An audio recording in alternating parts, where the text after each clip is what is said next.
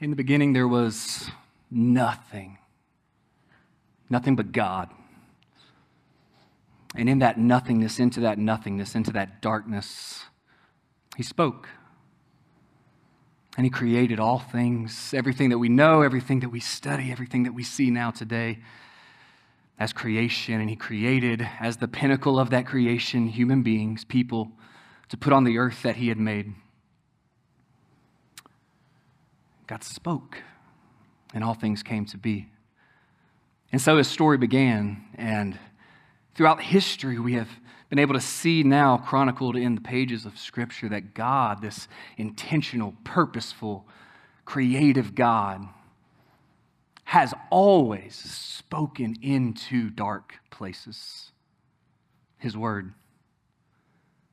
And so he began to write this story, and we know many of the stories from the book of Genesis with Adam and Eve, and kind of after that, and the flood and everything that happened. And then shortly after that, he called a man named Abram And he told Abram that he would send him to a land that would be a land for, for all of his descendants, a land for all the people, and that through Abram, who he would later name Abraham, that through him he would bless the entire world through his offspring.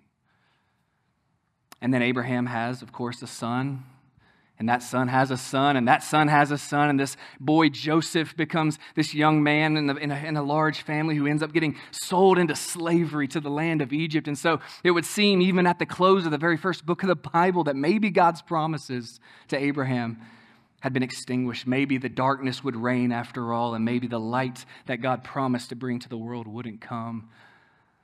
And so we open up the book of Exodus, and God's people are in slavery. And then he gets another man to come, a man named Moses, who grows up in Egypt and then flees and then comes back to lead God's people out of slavery. And he does, and the people are free, and they cross the Red Sea, and they get into the desert, and they begin to become a people, and they get the law of God, the Ten Commandments, and all these things that they can now follow God and worship God the right way and do what He wants them to do. And yet, these people, just because they're people like us, are so full of sin and they can't seem to, to find it within themselves to follow this God and to walk in the light as He has given them in His Word. And they fall away again and again and again. They wander around for 40 years. And then finally, God brings another man, Joshua, to lead them into the promised land. And they go and they get into the promised land, and everything's great for about five minutes. And they sin again. And God brings judgment on them again, and then they continue to conquest throughout the land, and they sometimes win battles, and sometimes they're trusting God and fighting according to His will, and sometimes they're not. And we see this whole cycle through the book of Judges where they just they sin against God and he brings them into servitude to the other nations and then he delivers them through a judge, Samson or Deborah or Gideon or any of these men or women. And from time to time they'll follow the Lord and they'll trust in him and they'll walk in that light and then again they'll fall away. And after a while, they begin to clamor and beg God for a king. And God relents as if they didn't already have a king in him. And he gives them a king, Saul. And Saul's okay for about five minutes. And then he himself turns evil and wicked and leads them uh, astray out of God's light, out of his word. God raises up another king, David, and then after him, Solomon. And these guys are pretty good. But even through that, the nation itself begins to divide and split in two. God's people who are walking in his light keep creeping back into the darkness away from Him. And now the nation's divided. And we continue to read through the Old Testament. We see this divided kingdom, north and south. Israel in the north and Judah in the south. And again, kings come and kings go, and some kings are okay, and some kings are wicked and evil and lead them into idolatry more and more and more. And over time, as God continued to warn his people that if they continue walking in this darkness, that he would bring judgment on them, he does. The northern kingdom is led away into captivity by the Assyrians. The southern kingdom is led into captivity by the Babylonians. And they no longer even live in the land that God had given them, the land that He had promised them that they could walk in His light. Now they're in captivity. But by the end of the 6th century BC, God allows them to come back and they, they re enter into Jerusalem and they begin the project of rebuilding their walls and rebuilding their temple. And yet, as we close out the Old Testament, what we see in God's people is not a people really living uh, in the fullness of the light that God had given them, but really a people who were broken, a people beaten down, a people who had spent hundreds of years at this point wrestling with God. Their economy was weak.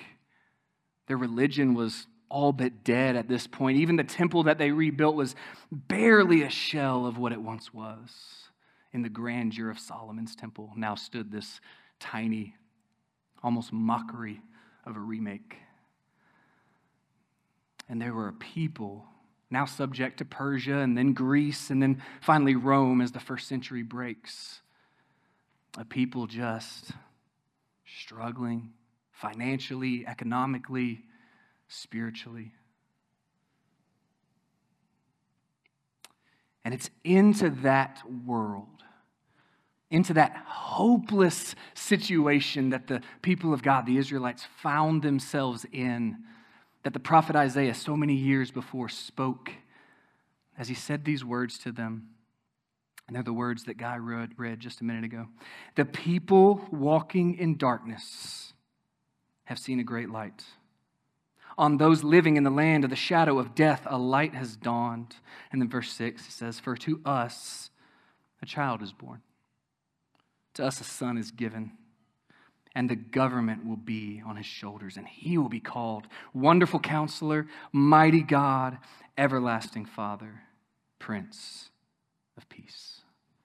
That's the world that Isaiah spoke this into uh, 600 years before Christ came. That he said there was coming a day when the people of God, yes, they would sit in darkness. The people of God would know no hope, no joy, and no, no peace in the world. And they would be sitting there waiting, hoping that maybe God's promises would actually come to fruition one day. And Isaiah said, just wait. He's coming. Though you sit in darkness for a season, the light will come. And today we are entering into the season that in the Christian calendar we call this Advent. Many of you probably heard of Advent or have Advent calendars at home. Maybe you grew up in a church that sort of celebrated the Advent season a little bit more intentionally. Uh, we don't always do that here at East Church, but we just felt like this year this would be a, a good year for us to kind of just sit back and look at all the ways that God has fulfilled his promises to his people leading up to the birth of his son. And so every Sunday, you're going to see us light one of these candles. There's five of them here. There's three purple ones, there's a pink one, and there's a white one. Um, today, we, we, we lit the very first purple candle. God, God lit that as he read the scripture. Um, and this candle is the hope candle. And each one of these candles represents something hope, next week, love, and then joy, and then peace. And then the white candle is the one we'll light on Christmas Day, the Christ candle. And each week we'll light one of these candles and we'll talk about one of these ideas of what God has done for his people as he teaches them and leads them continually kind of back to himself to walk in his light. And so today, uh, like I said, today is the hope candle. As we think about the hope that Jesus brings us. Um, and when we think about hope, I don't know about you guys, but anytime I kind of think about hope or hopelessness, I, I always think about this idea of uh, really walking in darkness because, um, man, it's just, it feels like hope is that, right? Hope is that one little speck of light in a world that sometimes just feels so dark and so heavy and so hard. And this is exactly what God was doing throughout Old Testament history as he had to remind his people again and again and again though you have run from me, though you forsake me, though you continue to sin, though you continue to leave and step back into the darkness, my light has not left, it has not quit. It is not gone, and it will remain. And one day I will send to you one who will come. And again, Isaiah, 600 years before Christ, said, This light is coming, and, and we'll call him Wonderful Counselor, Mighty God, Everlasting Father, Prince of Peace. And we know this, of course, to be Jesus, that Jesus Christ was born into this world of darkness, of hopelessness. And we're calling this series as we walk through Advent unexpected because, man, there's so many ways that even though the Jews, the Israelite people, they expected the coming of the Messiah because they knew the prophecies, they knew that God had talked about this light of the world that was going to enter in.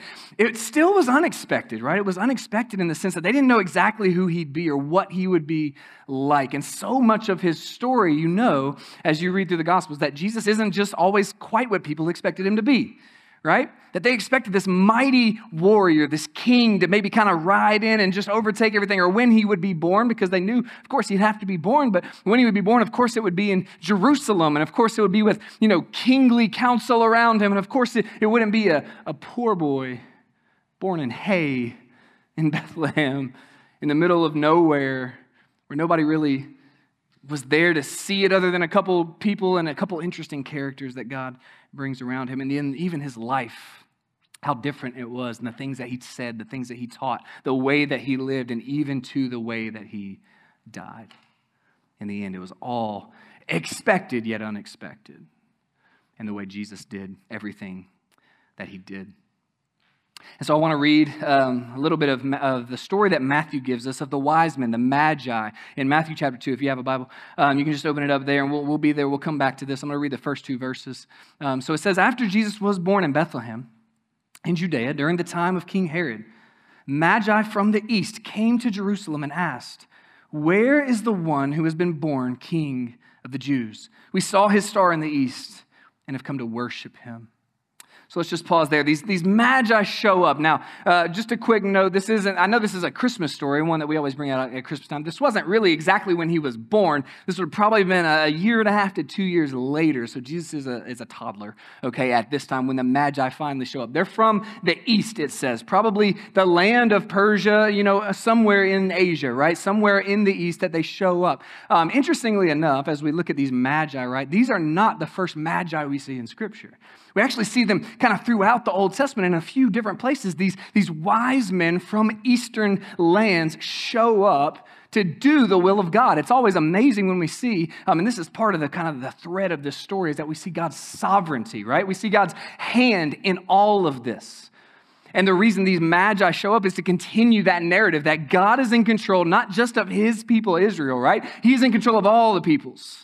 He's in control of all nations. He is sovereign king and Lord over everything. And so these wise men, these magi, show up from a long line of, of wise men. Some of y'all know the story in Numbers 24. Um, this guy named Balaam, who rides a donkey that talks, right? Because Balaam's donkey sees this angel in front of him. Now, Balaam was kind of commissioned by a foreign king to go and prophesy against the people of Israel okay? In the book of Numbers, the people of Israel and these other kings, they're kind of going to battle, and this other king was like, hey, Balaam, why don't you come? Because you're a wise man. It calls Balaam a wise man from Peor. He was a magi from Peor, and he comes from the east to prophesy against Israel. But on his way, God kind of like changes his mind and changes his heart in a way that he prophesies for Israel, and he does it three different times. I'm going to read you a passage in Numbers 24, Numbers 24, 17. It says this this is a prophecy of Balaam. This is one of the magi, hundreds, thousands of years before these magi. He says, I see him, but not now. I behold him, but not near. A star will come out of Jacob, a scepter will rise out of Israel. That sound familiar? That sound like something that would maybe make sense in our Christmas story. This was a wise man thousands of years before Jesus was born, prophesying by the will and the inspiration of God for the people of Israel. And one of those prophecies was that some sort of star was going to come, some sort of scepter, some sort of ruler was going to come for the people of Israel. So we see this thread working throughout the Old Testament that even these wise men that aren't even part of the people of God are used to tell the story of the coming king of the Jews, right? So we, we kind of fast forward a little bit and we actually see um, in the book of Daniel, if you've read the book of Daniel, there are wise men in the book of Daniel. Daniel is taken into captivity in Babylon. That's where? In the east, right? So he's taken into captivity in Babylon, which eventually becomes Persia. Daniel lives a long life in those kingdoms, and Daniel himself actually becomes a wise man. Daniel is a magi in the, in the Persian Empire, the Babylonian Empire.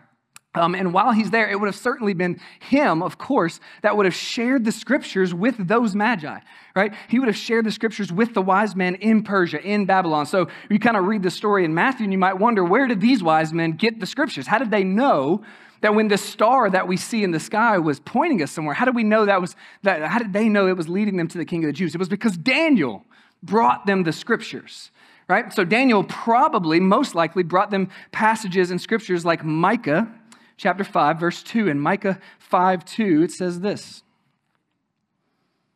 It says, But you, O Bethlehem Ephrathah, though you are small among the clans of Judah, out of you will come for me one who will be ruler over Israel, whose origins are from old, from ancient times. And so, again, this, this prophecy of someone who would rule, who would be born in the town of Bethlehem, certainly came. This was about 700 BC when this prophecy was made. So, when Daniel shows up in Babylon, he has the scriptures of Micah. He knows the scriptures of man. He would share with the Magi there, the wise men in Persia, that there was, for us, the Jews, the, the, the people of God, the Israelite people, there was a ruler coming.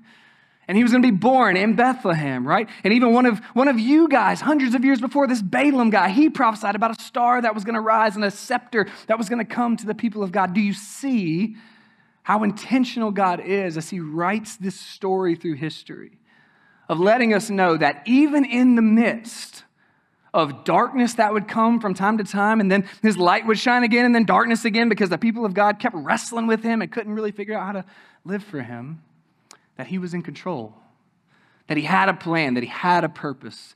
And God is using these wise men from distant lands again and again and again to know that when this star would come, when this light would rise somewhere in the west for them, that they would follow it and they would find the king. So, just to pause for a second and ask this question um, man, why is it so important for us to know these things about God? Well, I, I, just think it's important, right? I think, it's, I think it matters that we see God's intent, that we see God's purposes, his intentionality through the Old Testament, through all of these stories. I think it's important that we see God's sovereignty. Why? Here's why. Because here's what I know about us as people, right? All of us at times live in a place of hopelessness. Whether that's a long season of life that you've been in, maybe you're currently in, or maybe it's just kind of little pockets here and there of, of things that you sort of go through, whether it's, you know, family things or financial things or job things or wondering like what, what God kind of has for your future or just looking at things and just wondering like, what's the point of all this? Where am I going? What am I doing? Why is this happening? Sometimes hopelessness, darkness just kind of sets in for us. And let's be honest, most of the time when darkness is talked about in Scripture, it's not just those other outside circumstances, it's really our own sin right? So even that, where sometimes we're just sitting in sinfulness, darkness in our lives, and we can get to these places where hopelessness just sets into our hearts and our minds, and all we can see is that darkness.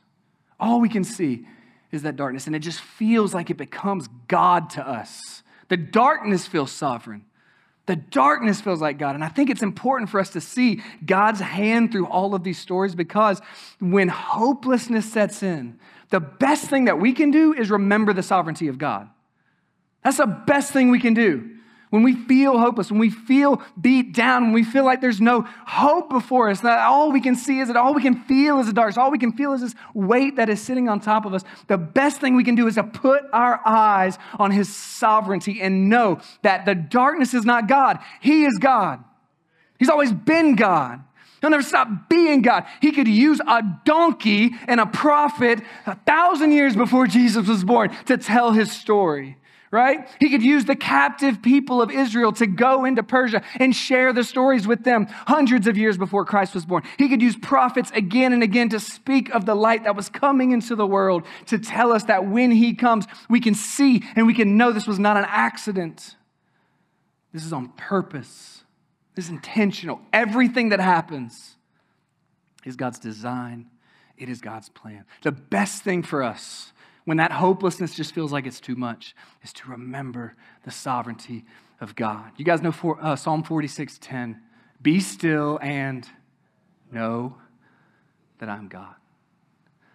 You ever ask yourself this? Why doesn't it say, "Be still and feel that I'm God"? Is sometimes we don't feel it. Sometimes we don't feel that because we might be sitting in darkness and we might not be able to feel all the goodness and feel the justice and feel truth or whatever. Like maybe those warm feelings aren't always there, but it says, be still and what? Know so when those moments come, when the darkness sets in, when it feels heavy, when it feels like I just can't see and I don't, I don't feel good about whatever's going on my circumstance, guys, sometimes our circumstances don't feel good. What do you know in that moment? What do you know about God? Y'all, this is why remembrance is so important for us. This is why remembrance is so important for the people of God. Throughout Scripture, we see God offering to them opportunities to remember him, right? What is the Passover? The Passover for the Jews was remembrance of him bringing them out of the darkest time in their history, right? Slavery in Egypt. So every year they would celebrate the Passover to remember. What do you know?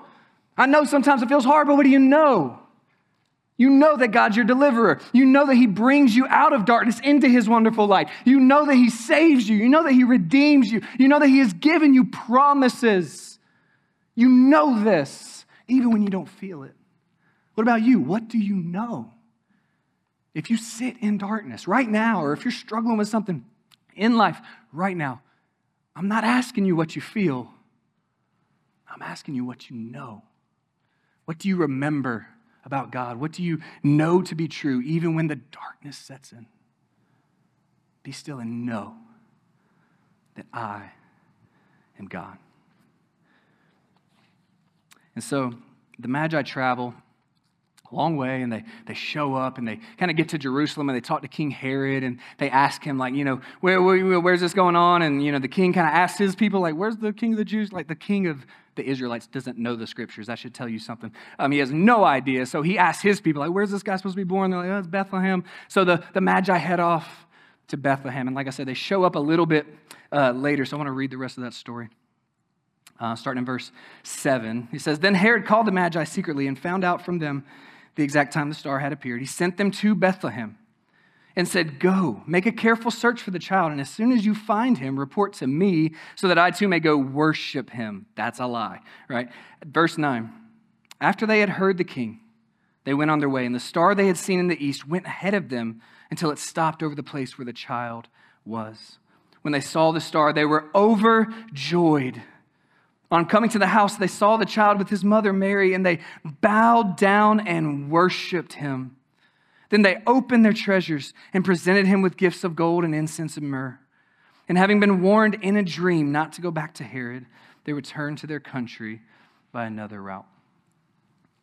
So these magi, the ones who had received the scriptures, probably their ancestors, their predecessors, 500 years earlier from Daniel, received the scriptures. They had been studying these scriptures for generations. You got to understand this. These were magi, these were men who were astrologers, they were philosophers, they were scientists. Okay, we kind of get the word magician from them, but really they were scientists. They were guys who loved to learn, loved to find things out, but they also studied the stars and signs and things like that. And at best, you got to understand what, what kind of their life was like. At best, these guys were educational guessers of, of the world around them, right? The created things that they see and in the stars and the way that they would read, like, you know, astrology today. You kind of look at things and you're like trying to guess like what this might mean or where this star is or what's going on there. It's just guesswork, guys. Honestly, I don't know if you believe in that stuff. It's really nonsense, but the best they're doing is going, maybe this star means this, and maybe that thing means that, and maybe this goes like this or whatever. And they're trying to figure this stuff out. But now, something's different, right? Something's different for these guys. For hundreds of years, this has been their way of life. Guessing has been their way of life. And now they see a light and they travel a great distance to get to this place where they ask about a king and then they go to Bethlehem. And what do they find? The exact thing that was prophesied before them in their predecessors, their ancestors, hundreds of years before. The exact thing that God said would be there the Son of God born under this light that led them to the exact place where he was in Bethlehem with his mother. And it says when they get there, they bow down and they worship him and they offer him gifts. So, three things. When we realize, when our hope comes to fruition, right? When you have hope in something and you get to see it, what does that do for your soul? What does it do for our soul when we get to realize the hope is actually true. It's actually solid. It's actually real. Three things. It says, one, that they rejoiced. It says they rejoiced when they got to the place where the star stopped over the house and they got to go in and see this fulfillment of the hope that they had. This wasn't anymore, it wasn't just guesswork. It wasn't just them going, maybe this is true. It's them going, I see it. It's the fulfillment of the hope. It's the fulfillment of everything we've been striving for, right? So when you see that there's real hope in Jesus, that he really did come, that he really did die, that he really did save us from our sins, guys, that should fill us with joy. And the second thing, it says they worshiped him. They literally bowed down before him. So, joy and worship. How do we respond when we see that our hope is fulfilled? We worship him. Why do we sing every week? because our hope is fulfilled. It's sure in Jesus Christ. We have a hope that is absolutely sure and has already been fulfilled. It's not guesswork, it's absolute and it's true. And the third thing it says they offer him gifts. So we, we rejoice, we worship, and we bring offering. We give ourselves to him, right? What did the Magi do? They offer him gifts as gold and frankincense and myrrh. Interestingly enough, those three things really have real significance in their world. Gold is the metal of kings, right? Kings are offered gold at their birth. Frankincense is something used by priests, and myrrh is used in burial. A king, a priest, a sacrifice. Who is this child? Who is this one that we've come to see? I don't know if they knew when they gave those gifts what those gifts would mean, but they did give the gifts in celebration and in joy and in worship to offer them to King Jesus, this child, because their hope had been fulfilled. Let me ask you this question Does Jesus bring you joy? Like when you think about Christ and his coming, not just his birth, but his life and his death and his resurrection, does that give you joy? Does it lead you into worship? Not just in singing, yes, in singing, but with a life offered to him. Does it lead you to give offering? Yes, your money, but yes, your time, and yes, your resources, and yes, your heart. Do you offer yourself to him because he's God? The wonderful counselor, the mighty God, the everlasting Father, the Prince of Peace, the one who was prophesied really came. And these magi, for the first time in their lives, got to go, This is not guesswork. This is sure. And I've seen it. And they worship. And says they head back on their way. Does Jesus give you that joy, lead you into worship, cause you to want to offer yourself to Him? If you have seen Jesus, if you know Jesus as the prophesied king, as the priest who gave himself for us to offer us redemption and reconciliation with the Father forever, if you see Jesus as this, the light in the darkness, then you have this hope. You have this hope. The hope is made sure in your heart. But here's the thing we still live in a world steeped in darkness. We still live in a world that feels very much like this.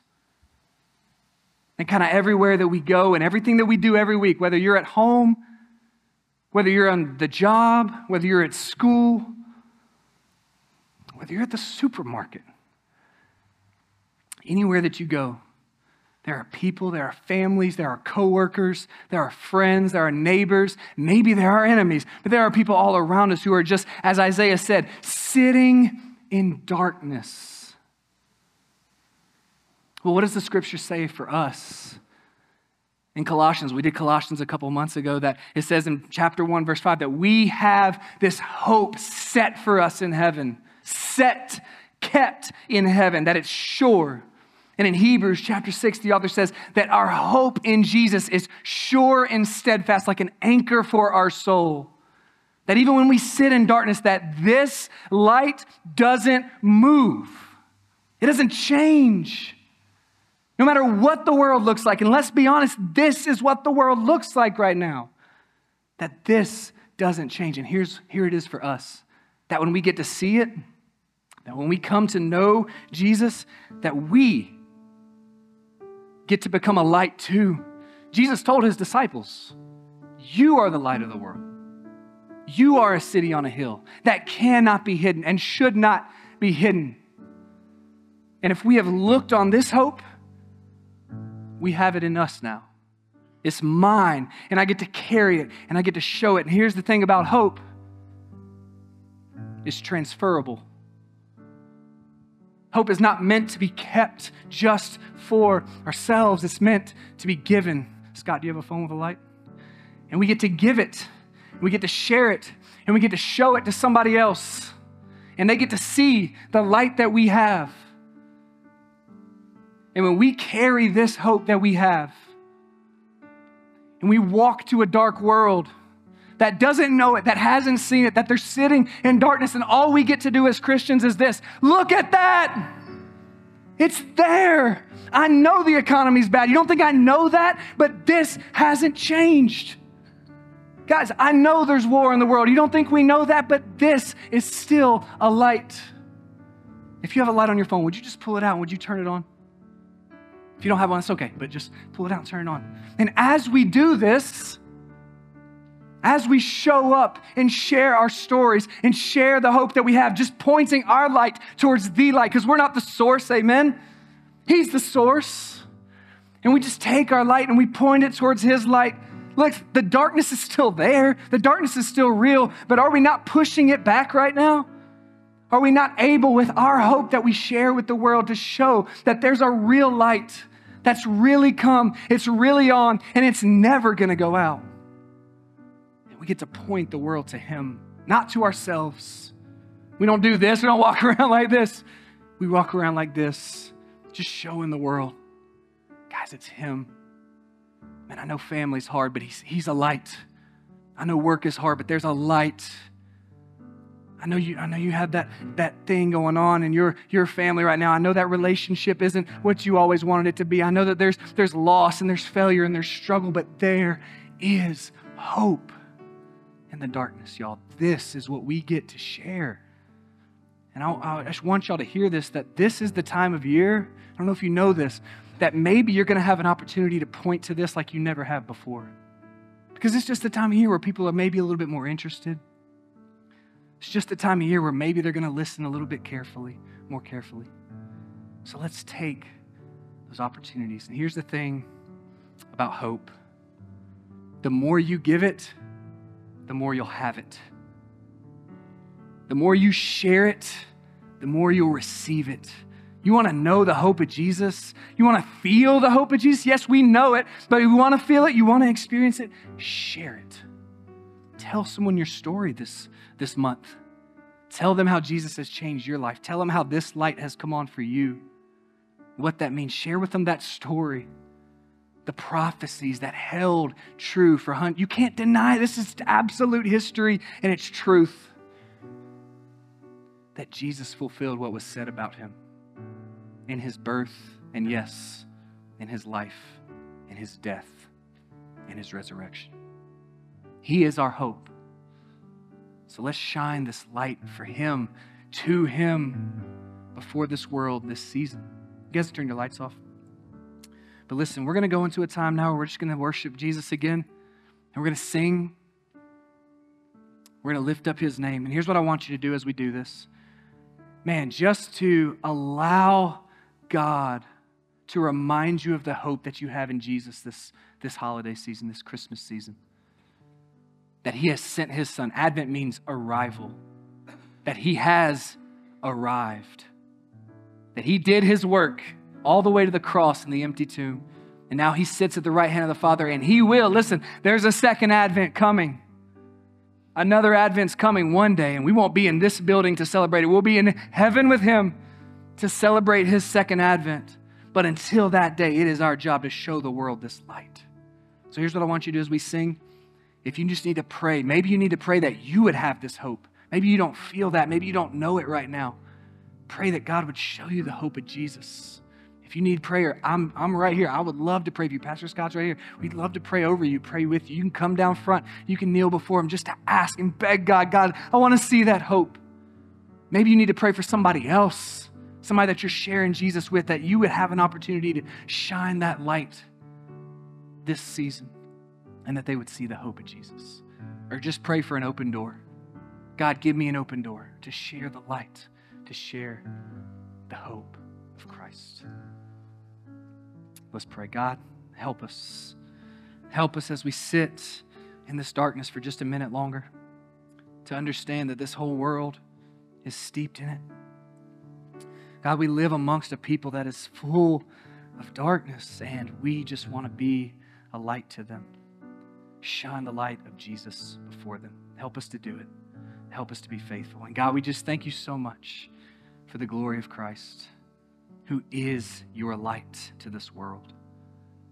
Thank you that this light is on, that his light will never go out, never be extinguished, never fade. We praise his name. In Jesus' name.